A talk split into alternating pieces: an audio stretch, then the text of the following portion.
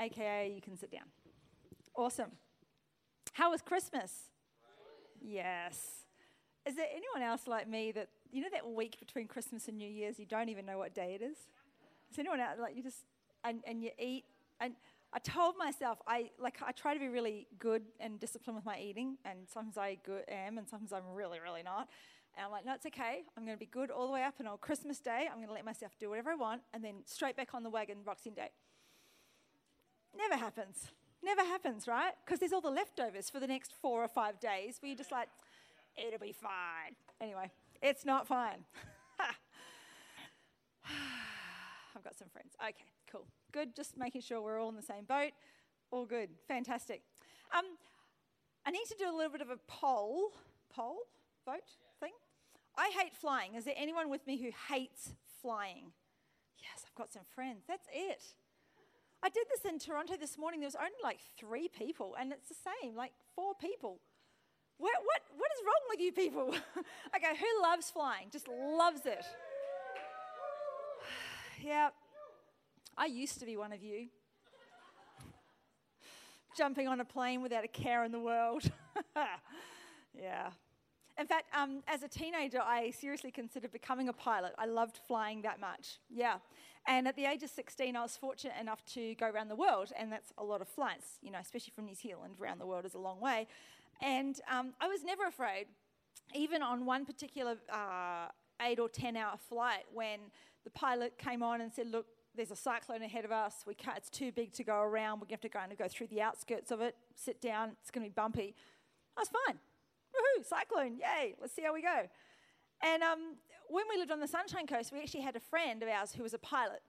In fact, he got his pilot's license before he got his driver's license. Okay, he had his pilot's license at the age of 15. Did you even know that you could do that? You can do that, right? And so, what he would occasionally do, because he was a great friend, um, he'd just hire a, a five or six seater plane and we'd just go somewhere. Like it was really fun. Nowhere anywhere too glamorous. It was only like a five or six seater plane, but up to Fraser Island for the day. And we'd land, I don't know if you remember this, Dave, but we'd land on this grass airstrip, which had not been mowed in quite some time. It was only short. And we just spent the day at Fraser Island and then we jumped back in the plane and and uh, we had to hitchhike from the from the airstrip to the beach because obviously we only had a plane, we didn't have a car, and we ended up on the back of some guy's utes, and they could not believe that we'd flown there. And then we had to fly back out, and it was a short airstrip with trees at the end and long grass, and I was fine. Like, yeah, bring it on, adventure, we're all good. but somewhere along the way, that changed. And um, I started getting nervous. I think I started getting nervous about flying commercial somewhere around 9 11, I think. I think that's my earliest memory of getting nervous of flying commercially. And uh, I had to take my first post 9 11 flight on about two weeks later.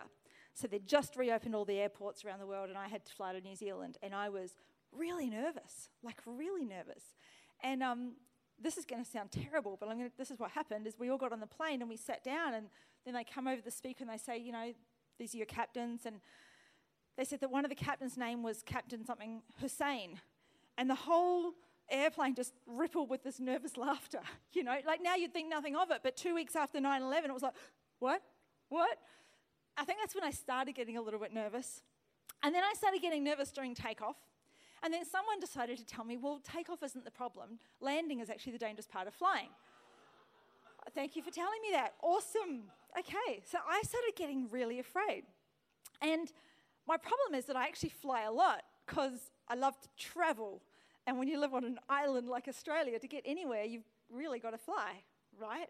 And so I fly a lot, and my you know, my family lives in New Zealand, got to fly there. Um, but, you know, traveling involves flying, and I've got to try and deal with this every time. And so you'd think that the more I flew, the better I'd get, but I'm actually getting worse.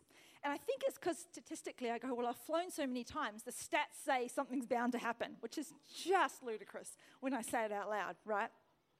And then, of course, there's the stories of, you know, when stuff does happen to just freak you out a little bit more. And I remember after 9 11, all the stories of people who are on the hijacked planes ringing their loved ones to say a final goodbye, you know. And I would put myself in their shoes and start to imagine, I'm stupid, but I would start to imagine what that must be like. And then I'd go down this terrible little spiral. Then there was the Malaysian Airlines flight that disappeared. Remember that one? Um, then a friend of mine was on a flight during an attempted hijacking. That'll get you. right? I don't know if you knew that. And then another time I was flying into Wellington, New Zealand, and Wellington, New Zealand is known as Windy Wellington. It's basically a city that it's built on reclaimed land because the actual geography of the area is that there's just mountains rising straight out of the sea. So they've reclaimed some land into the, into the off the sea and they've built a city there. So the only place with flat land to land into Wellington is coming in over the harbour and then you land on this reclaimed land with like mountains every side of you. So basically, it's a wind tunnel. And I'm flying on this tiny little prop engine plane into there, and it was so rough. People are vomiting everywhere. I was convinced this was it. I'm like, I'm dead. I'm all go- it's all go- it's gone. But I was fine. My worst moment, though, was Beck Harrison. My worst moment was in Russia. Give me a wave, Beck. Where are you? Russia. So we flew from, and we flew into St. Petersburg from Zurich, all right? It's about a five hour flight, and it was on a big modern plane. I'm kind of a little bit better, marginally, on big modern planes.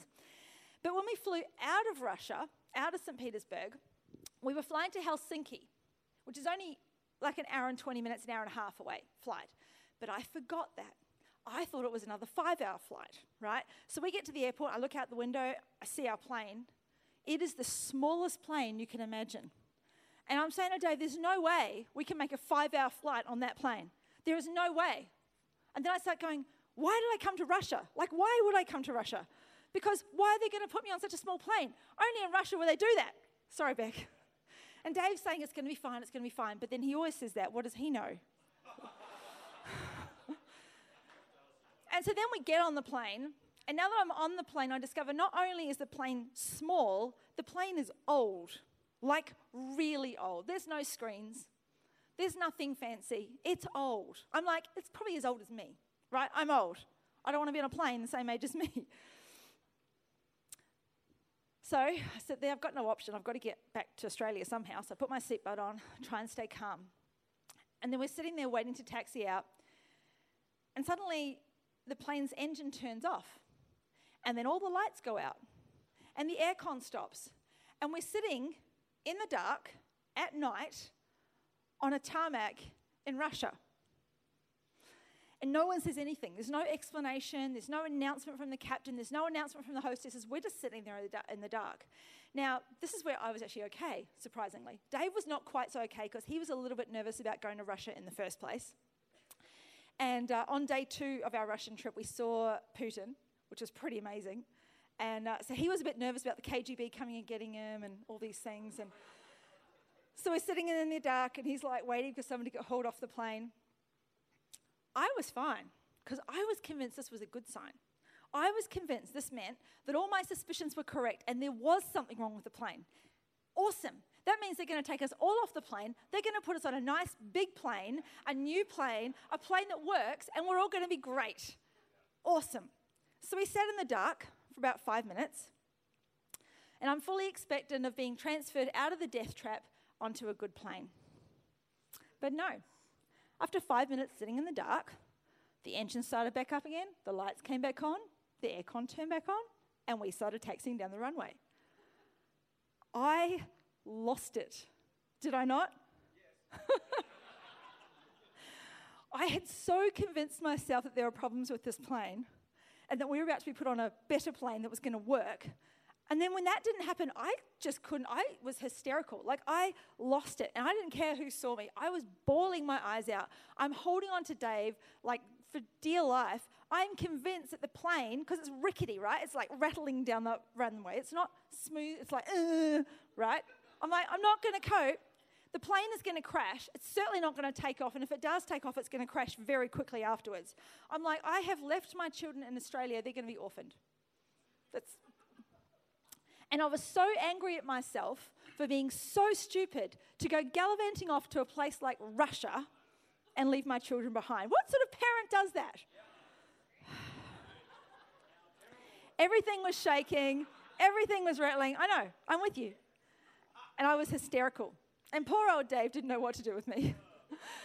I just clung to his arm and I sobbed my eyes out, and I didn't care that the stewardesses saw me, just waiting for the moment of death to arrive and the moment that my kids were going to be orphaned.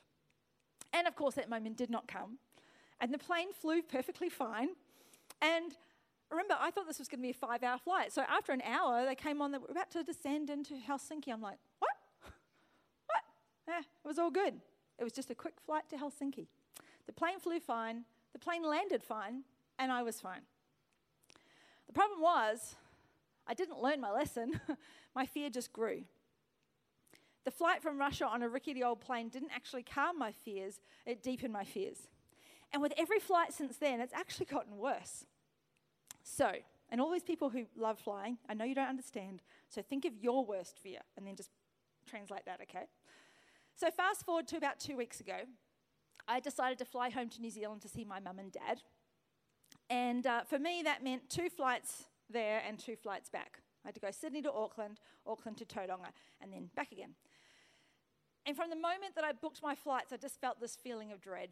I just felt this thing going, I shouldn't have done that. I shouldn't have done that. Why did I do that? I didn't need to go and see them. Why did I do it? And then 24 hours prior to the flight, I just felt sick, like nauseous, just constant nausea, just ugh. And then in the morning of the flight, I wake up and the dread in my heart was like, I felt like I was walking into my execution. And it just, I'm sorry, this is true. And there was like a weight on my chest that made it so hard to breathe. And I knew logically I could get oxygen in, but it felt like I couldn't get enough in. It was like, I just felt like even talking about it, you can feel it, right? That uh, just pressure on your chest. What do we do at moments like that? What do we do when things don't go like we planned? Or when our frailty or our human brokenness threatens to just derail all our plans? Or what do we do when we just feel really weak? What do we do when we feel like we can't keep going? Because I don't want to be limited by my fears and I don't want to be limited by my brokenness. I don't want to just survive, I actually want to thrive. I don't want to be held back by my many, many issues that I'm just revealing to you today. So, what do we do? I want to look today at Isaiah chapter 9. Verse 6 and 7 says this For to us a child is born, to us a son is given, and the government will be on his shoulders and he will be called Wonderful Counselor, Mighty God, Everlasting Father, Prince of Peace. Of the greatness of his government and peace, there will be no end. You know, at Christmas time, we focus a lot on those first two lines. For unto us a child is born, for unto us a son is given, right? We focus on this baby that is born, this divinity, divinity meeting humanity, or this limitless God meeting limited humanity. And don't get me wrong, this is a good thing. This is good. And then at Easter, we focus a lot on the man who died for our sins, the, die, the man who gave us the gift of eternal life. And that's also a good thing. But sometimes the focus of Christmas and Easter is so much on the one who was born and so much on the one who was born to die and the gift of salvation that we received as a result that we forget about everything else that Jesus actually brings us. See, yes, he came to bring salvation. And if that was it, that would be more than we could ever deserve, right? If that was it, if that was all he ever brought, it's more than we could ever deserve, ever, ever ask for. But it wasn't it. He didn't just bring salvation. He didn't just bring eternal life for after we die, He brought abundant life for while we still live. So, here we are in this week before, between Christmas and New Year's. It's after Christmas, and we're looking forward to a new year. We're looking forward to 2020 with all of its potential. And we walk into it with all of our hopes and our dreams, all of our fears, all of our strengths, all of our brokenness. And I want to focus tonight on the rest of these verses. And I want to take some time to just break it down for you. I'll read it again. The government will be on his shoulders, and he will be called Wonderful Counselor, Mighty God, Everlasting Father, Prince of Peace. Of the greatness of his government and peace, there will be no end. So let's break it down. Number one, the government is on his shoulders. What does this mean? It means I don't have to carry the cares of the world on my shoulders because he carries it. His shoulders are big enough and strong enough to carry the cares of the world and the cares of my world. It's not a burden for him. See, in Matthew 28, Jesus said, All authority in heaven and on earth has been given to me. So he has all authority in heaven and all authority on earth. You don't and neither do I. So when we try to carry the cares of the world, we buckle under the burden. We buckle under the weight, but He is more than able. So here's my question for you Have you allowed Him to govern your life? Or are you still trying to be in control? See, I'm a control freak. You may have worked that out already. I hate not being in control, which is probably why I hate flying. I actually am pretty sure if I was a pilot, I'd be fine because I'd be in control, right? I don't know why I'm like that. There's this thing inside me that thinks that everything would be better if I did it and if I did it my way. everything would be safer if I did it. I've got a friend in Jack down here with us. Everything would work if I was in control. And the feeling of not being in control is scary. I have a 16 year old learning to drive right now. Scary. Don't wave at me, you brat. And so when I say that out loud and I hear what I'm actually saying, I realize what this control freak thing actually is. It's me trying to take the place of God and govern my life my way. Which really goes back all the way to Adam and Eve, right? When they ate the fruit to try to be like God, they wanted to govern. They'd already been given stewardship of the earth, they'd already been, been given dominion in the earth. But that wasn't enough for them because they wanted to be like God, they wanted to be in control. But we weren't designed for that. Our shoulders aren't big enough. We buckle under the weight. It's a burden we were not designed to carry. The government is on his shoulders, not mine. There's actually rest in that. You don't have to carry it. So, how about going into 2020, we let him carry it and we just rest in him? Number two, he will be called Wonderful Counselor. I love this. It's not just counselor, he's not just the guy that gives advice, he's Wonderful Counselor. see, if you think about this from an earthly perspective, if you see a counselor or if you go to a mentor for advice, and they give you wise counsel, you would only call them wonderful if their counsel was good, right? You would only call them wonderful if their counsel was wise and if their counsel helped you. And Jesus here is called Wonderful Counselor because his counsel is good, it is wise, it helps you live an overcoming life. In John 1, Jesus is referred to as the Word of God. He is not just a man of his word, he is his word right? Which means that what he says is true because it's who he is. In 2 Timothy 2:13, it says that he is always faithful to his word because to be unfaithful would be to disown himself. He literally cannot be unfaithful. It's impossible for him to not be true to his word because it would mean not being him. It would be not being who he actually is. What that means is what he says in his word is true. So, when he says he will never leave or forsake you, it means he will never leave or forsake you. When he says that greater is he that is in you than he that is in the world, that's what it means. When he says that no weapon formed against you will prosper, then no weapon formed against you can prosper. When he says that he loves you, it means he loves you. And not only that, he didn't just say it, he died for you. Greater love has no man than this, that they lay down their life. That's exactly what he did. When he says that he can do exceedingly abundantly above all you ask or imagine, then he can do exceedingly abundantly above all that you ask or imagine. And when he says that nothing can separate us from the love of God, then nothing, nothing you do, nothing someone else does, nothing that happens to you, nothing can separate you from the love of God. Because what he says is true. So, getting back to Isaiah 9 and these words, wonderful counselor. This is actually one of two times in this particular verse where the verse is talking about Jesus, but also references another member of the Trinity. Now, the Trinity is just a fancy word. Basically, our God is one God in three persons Father, Son, Holy Spirit. And this can be tricky for us to get our heads around. But you know what? If God was easy for us to get our heads around, He wouldn't be God, right? If our pea sized brains could understand everything there was about God, He wouldn't be God, okay? But we have the Father, the Son, and the Holy Spirit, one God in three persons. And so, this scripture, which is clearly talking about Jesus because he is the child that was born, right? He is the Word made flesh. The scripture is also referencing the Holy Spirit, the wonderful counselor. We know this from John chapter 14. Jesus told us. John 14, he says, I will ask the Father, and he will give you another advocate to help you and be with you forever, the Spirit of truth. The world cannot accept him, but he lives with you and will be in you. The advocate, the Holy Spirit, whom the Father will send in my name, will teach you all things and will remind you of everything I've said to you.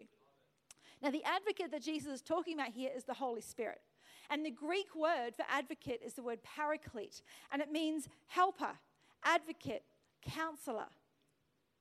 It's lit- it literally is someone who advocates on your behalf. It's like a courtroom situation. The advocate speaks up on your behalf, pleads your case on your behalf, and speaks words of wise counsel to you. Our wonderful counselor in Isaiah chapter 9 is our helper, our advocate, the Spirit of truth, the Holy Spirit. And in those verses in John 14 I just read, Jesus promises these things. He promises that the Holy Spirit will help you. He promises the Holy Spirit will be with you forever. He promises the Holy Spirit will teach you all things and remind you of what Jesus has said. So, we have the wonderful counselor through Jesus, the Word of God, and we have the wonderful counselor in the person of the Holy Spirit who's with us and will remind us of everything that Jesus said. What does this mean? It means don't rely on your own thoughts. your thoughts are deceptive, they will lead you down the wrong path. Don't rely on your emotions because your emotions are fickle and all over the place. They will deceive you. Rely on the truth of the Word of God. Rely on the truth of what the Holy Spirit reveals to you in His Word. When you don't know what to say, when you don't know what to do, the Holy Spirit will help you because He is your wonderful counselor. He's the one with wise counsel. He's the one who will teach you all things and be with you forever. Number three, mighty God. There is incredible power in understanding this particular truth. So often I hear people talk about God and Jesus as if God is like God and Jesus is Jesus and Jesus is not God and he's less than God or maybe he was created by God. And there's like this confusion that we have God and then we have Jesus and, and we're not quite sure how that works.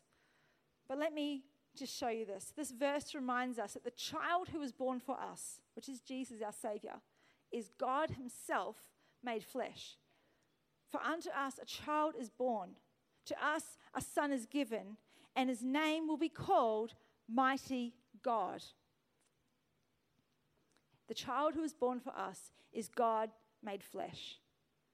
This fact is reinforced in John 1, verse 1. In the beginning was the Word, and the Word was with God, and the Word was God. John 1 18. No one has ever seen God, but the one and only Son, who is himself God and is in closest relationship with the Father, has made him known. John 5, sorry, John 8 58. Jesus said to the Pharisees, Before Abraham was, I am. Using that term, I am, was using the name that the Jews called only to God. In that moment, he was calling himself God. That's why they picked up rocks to stone him and try and kill him for that blasphemy. John 20, verse 28, Thomas sees the risen Jesus for the first time, and he sees the, the, the holes in his hands and his feet. And his reaction immediately is to say to Jesus, My Lord and my God. Philippians 2 6, talking about Jesus, says he was in very nature God. Colossians 1:15 says the Son is the image of the invisible God. Make no mistake, all through the scriptures, Old Testament and New Testament, we are reminded of this fact. Jesus Christ is our Lord and our God. And He is mighty. He is a mighty God. What that means is, I don't need to be strong. He is strong for me. I can't say it any better than the way Paul said it in 2 Corinthians 12. He said to me, My grace is sufficient for you, for my power is made perfect in weakness. Therefore, I will boast all the more gladly about my weaknesses, so that Christ's power may rest on me. That is why, for Christ's sake, I delight in weaknesses, in insults, in hardships, in persecutions, in difficulties. For when I am weak, then I am strong. See, Paul had a very unique perspective. Every time there was a difficulty or a hardship, every time he was struggling, every time he battled the thorn in his flesh, every time he was sick, every time he was persecuted, every time he was insulted, every time things got really, really tough, every time he felt weak, he knew God's power would strengthen him. He knew that when he was weak, God would make him strong. See, so often, I don't know if you're like me, but when I'm going through tough times, I get cranky. I get angry at God. Why are you letting this happen, God? But Paul saw the hard times as an opportunity for God to show himself strong. When we are weak, he is strong because he is our mighty God. Number four, everlasting Father. This is the second time in this group of verses that um, referencing Jesus, where another member of the Trinity is referenced as well. And this time it's our Father God. And this helps us understand again that God truly is three in one, that through Jesus we have access to both the Father and the Holy Spirit. And He is our everlasting Father. So, because He's everlasting, nothing fazes Him, nothing surprises Him, nothing can defeat Him because He's everlasting. He was here before anything, and He's going to be here for eternity to come. There is no weapon, no power, no force that can defeat Him because He is everlasting and He's our Father. This everlasting God, this undefeatable God, this eternal God is also our dad.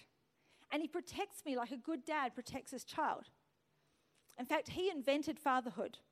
He's not like a dad, He's the original dad. And every earthly dad, no matter how wonderful, is just a shadow of our Heavenly Father. Our earthly dad's love, no matter how great, no matter how selfless, is simply a shadow of the love that our Heavenly Father has for each and every one of us. Romans 8 37 says, In all these things we are more than conquerors through Him who loved us. For I am convinced that neither death nor life, neither angels nor demons, neither the present nor the future, nor any powers, neither height nor depth, nor anything else in all creation will be able to separate us from the love of God that is in Christ Jesus our Lord. He is our Father, even more so than our earthly father. And He's a good dad. He's a dad we can trust. He's a dad we can run to. He loves and protects his kids, and his love is everlasting. Number five, Prince of Peace.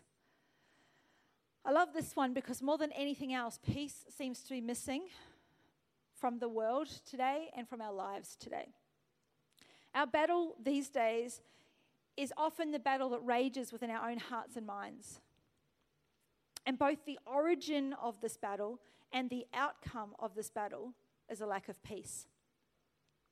See, the lack of peace means our soul is at war within itself. We simultaneously attack ourselves and defend ourselves. We're filled with self loathing. We feel like we fail at everything, and yet we excuse our behavior, excuse our attitudes, and excuse our speech accusations and excuses, all raging within, stemming from a lack of peace and creating a lack of peace. But He is the Prince of Peace. Peace is who He is, and peace is what He brings. No one else can give that peace because He is the Prince of Peace. Only He can bring it. And so, He brings peace into the civil war that's going on inside our hearts. He brings peace to the control freak who can't control everything. He brings peace to the broken. He brings peace to those who are wounded by others. He brings peace to the fearful who can now rest in Him. He brings pre- peace to fractured relationships and fractured people. He is the Prince of Peace. Philippians 4 7 promises that the peace of God that transcends all understanding will guard your hearts and your minds in Christ Jesus.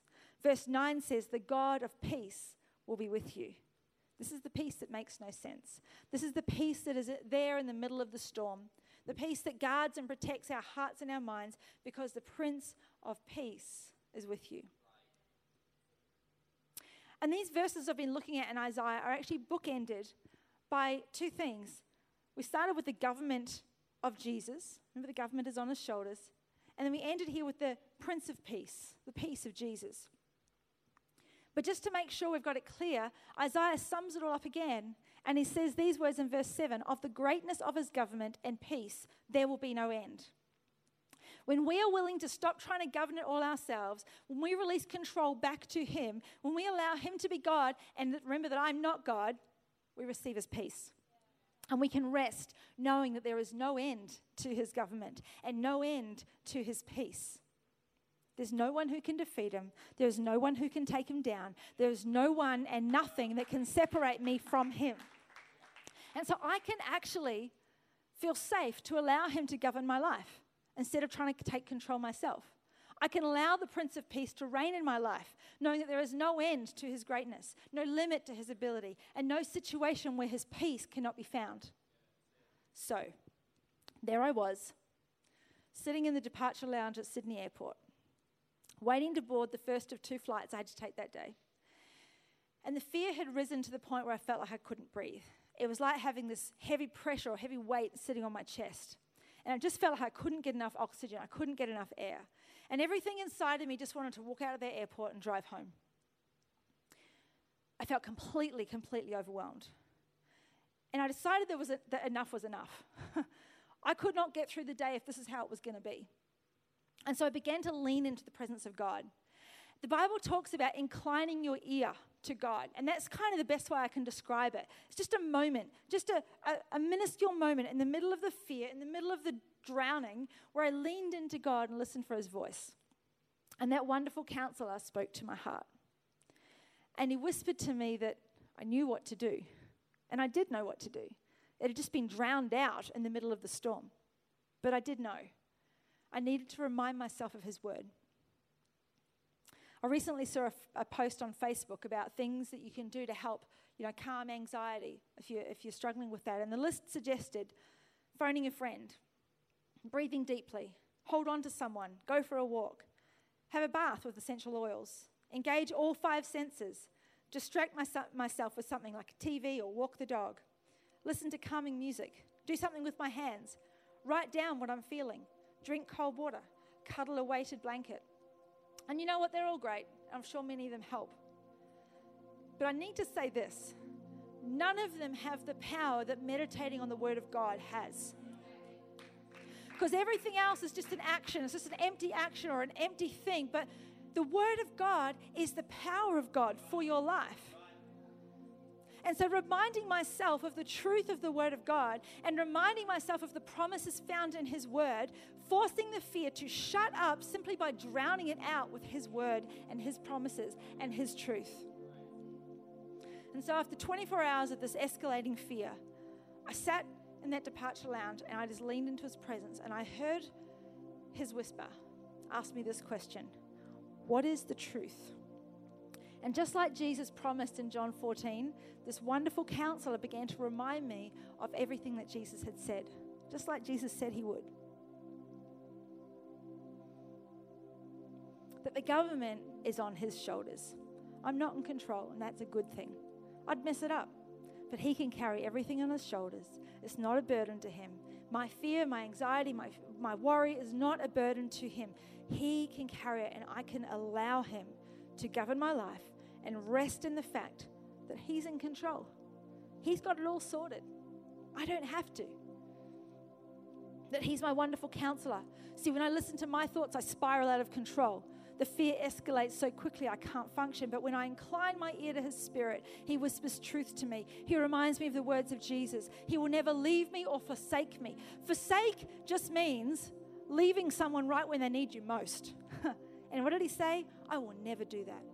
I will never leave you when you need me the most. So I could rest in that. My wonderful counselor, my helper, my advocate, the Spirit of truth is with me in those moments. He is my mighty God. He is not limited in any way. He is all powerful, all knowing, ever present. Because He is the mighty God, the plans of the enemy cannot succeed. Because He is the mighty God, no weapon formed against me can prosper. Because He is the mighty God, I have no need to fear any man or any situation. Greater is he that is in me than he that is in the world. The mighty God goes before me, and nothing can stand against him. He is my everlasting Father. He protects me. He leads me. He guides me. He watches over me like a good father, the best father, the kind of father that you run to, you don't run from the kind of father who picks you up and you feel safe and secure in his arms, the kind of father that is a safe haven for his kids. He covers me, he protects me, he leads me, he watches over me. He is my strong tower and my safe haven. And he is the Prince of Peace, bringing peace in the middle of the storm, bringing peace that makes no sense, bringing peace that is actually a warrior. We think of peace as, oh, peace. No, no, peace is a warrior. It stands guard over your heart, stands guard over your mind protects you from every attack of the enemy, and bring, brings peace that allows me to have a mind and a soul at rest. And as I sat there in the airport, meditating on the Word of God, reminding my spirit and my soul of who He is and who I am in Him, peace came flooding into my soul. the weight lifted off my chest. I was able to breathe. I was able to relax. I was able to just rest in my heart. And the nightmare visions that had been flooding my daytime imaginations just dissipated, just gone. I realized, you know what? I'm not in control. The pilot's not in control. The engineers are not in control. That's a good thing. Because my wonderful counselor, my mighty God, my everlasting Father, my Prince of Peace, He's in control. I can rest in that. And for the first time in many years, I got on that plane without fear, without any fear. First time in years. And as we took off, I just felt completely relaxed. This has not happened in so long. But God had brought peace to my soul. And God can bring peace to your soul in exactly the same way as you meditate on His Word, as you allow His Holy Spirit to breathe life on those words, on the truth of His promises for your life. So, whatever 2020 brings us, whatever comes, you know, there's going to be good times, there's going to be bad times. There's going to be times you laugh, there's going to be times you sob. It's going to have highs and lows, whatever it brings. We can rest in the knowledge that He is with us. He is trustworthy, He is faithful, and He is good. I want to pray over you tonight. I want to pray over your 2020.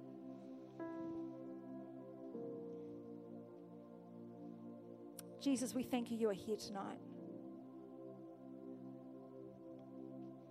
God, we thank you you are everything to us. And the best moment for us is when we hand over control to you. And Father, I pray for every single person here tonight. I pray over their 2020, over the, the year to come, the good and the bad, everything that waits for them, Lord God. I pray that they will be so aware of your presence, that they will know that you never leave them, you never forsake them in the good times and the bad. You are there, Holy Spirit. God, I pray you would show yourself real, show yourself strong, show yourself true to these people. God, let every single one of them have an encounter with you where they know the truth of who you are in their life.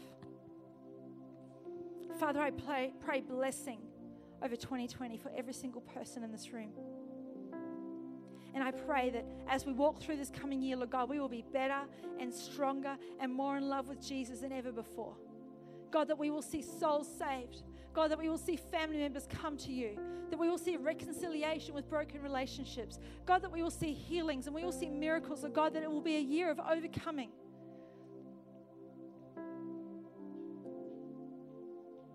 as we stop to stop governing our life ourselves and give it to you.